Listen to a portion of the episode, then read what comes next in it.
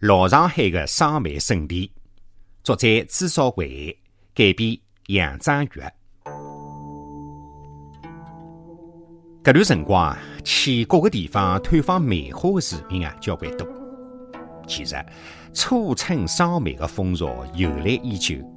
外加上海老早辰光啊，有过蛮多的赏梅圣地。明朝中期，文人墨客。辣辣农历两三月，才会得去上海城外的南溪草堂。南溪草堂是上海早期的私家花园，由天成年间中举的顾影，伊辣辣外地啊做过知府，知事以后修建。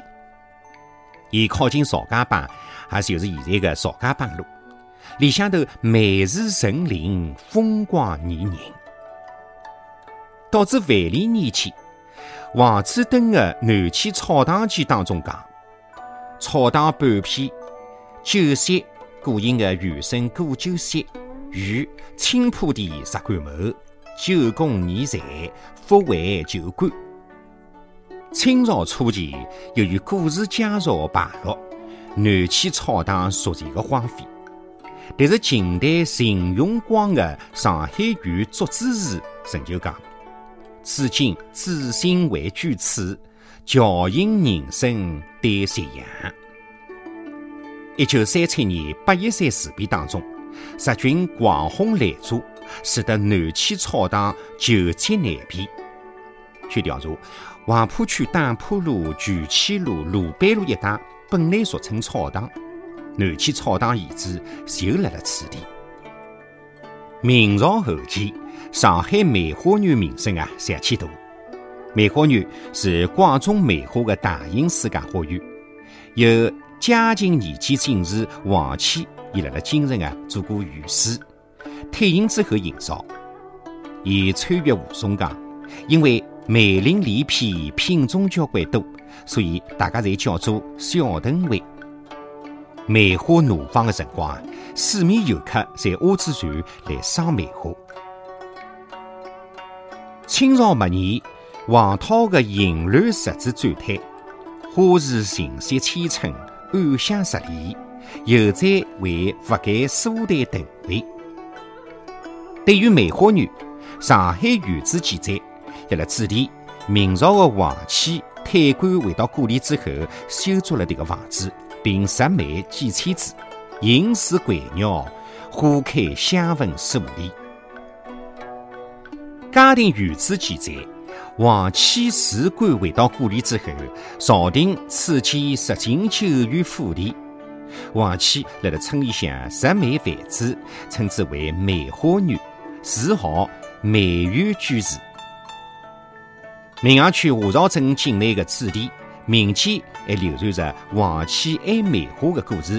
并认为，本来俗称祥里的杨家坳、张家井一带就是梅花园遗址。嘉定区江桥镇不少老人还讲得出王谦以梅为友的传说。外加记得镇西一带有大石里村民，此地啊就是梅花园的遗址。原来，辣辣历史浪向，紫田和江桥侪曾经归属于上海县，一直隔吴淞江而相望。所以，梅花园遗址就横跨两地。辣辣浦东，同样出现过以梅著称的地方。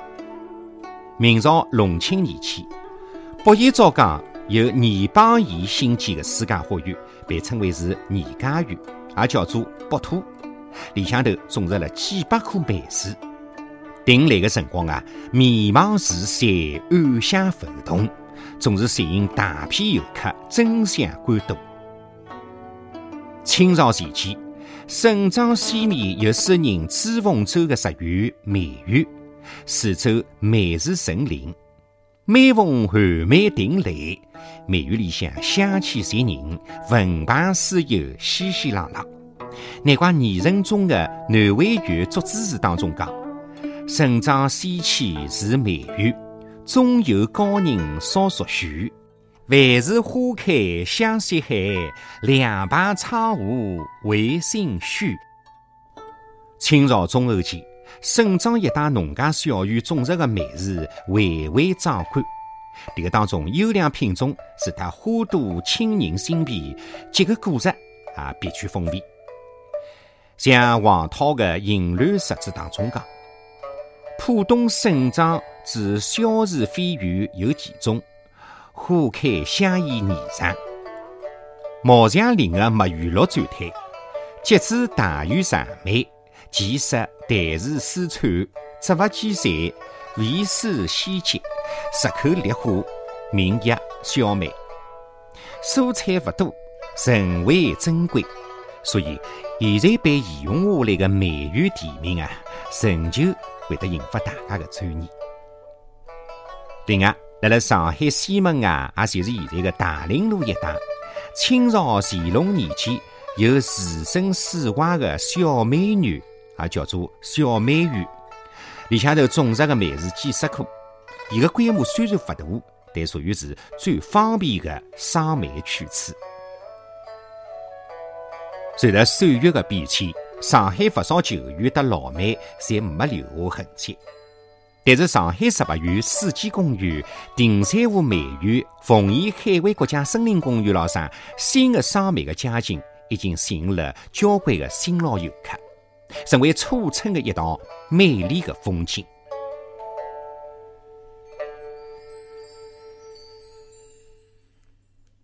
作者简介：朱少伟，上海市政协委员，上海大学海派文化研究中心研究员，浦东新区作家协会副主席，先后主编《上海故事》《儿童时代》《哈哈画报》老师杂志。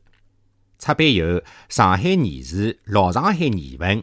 上海依云民国文人出印老师主持，有叶在英的作家、作家印的叶在之称，曾经被评选为《新民夜报》优秀作者，个人小传被列入中国文艺界传集，得上海当代作家词典。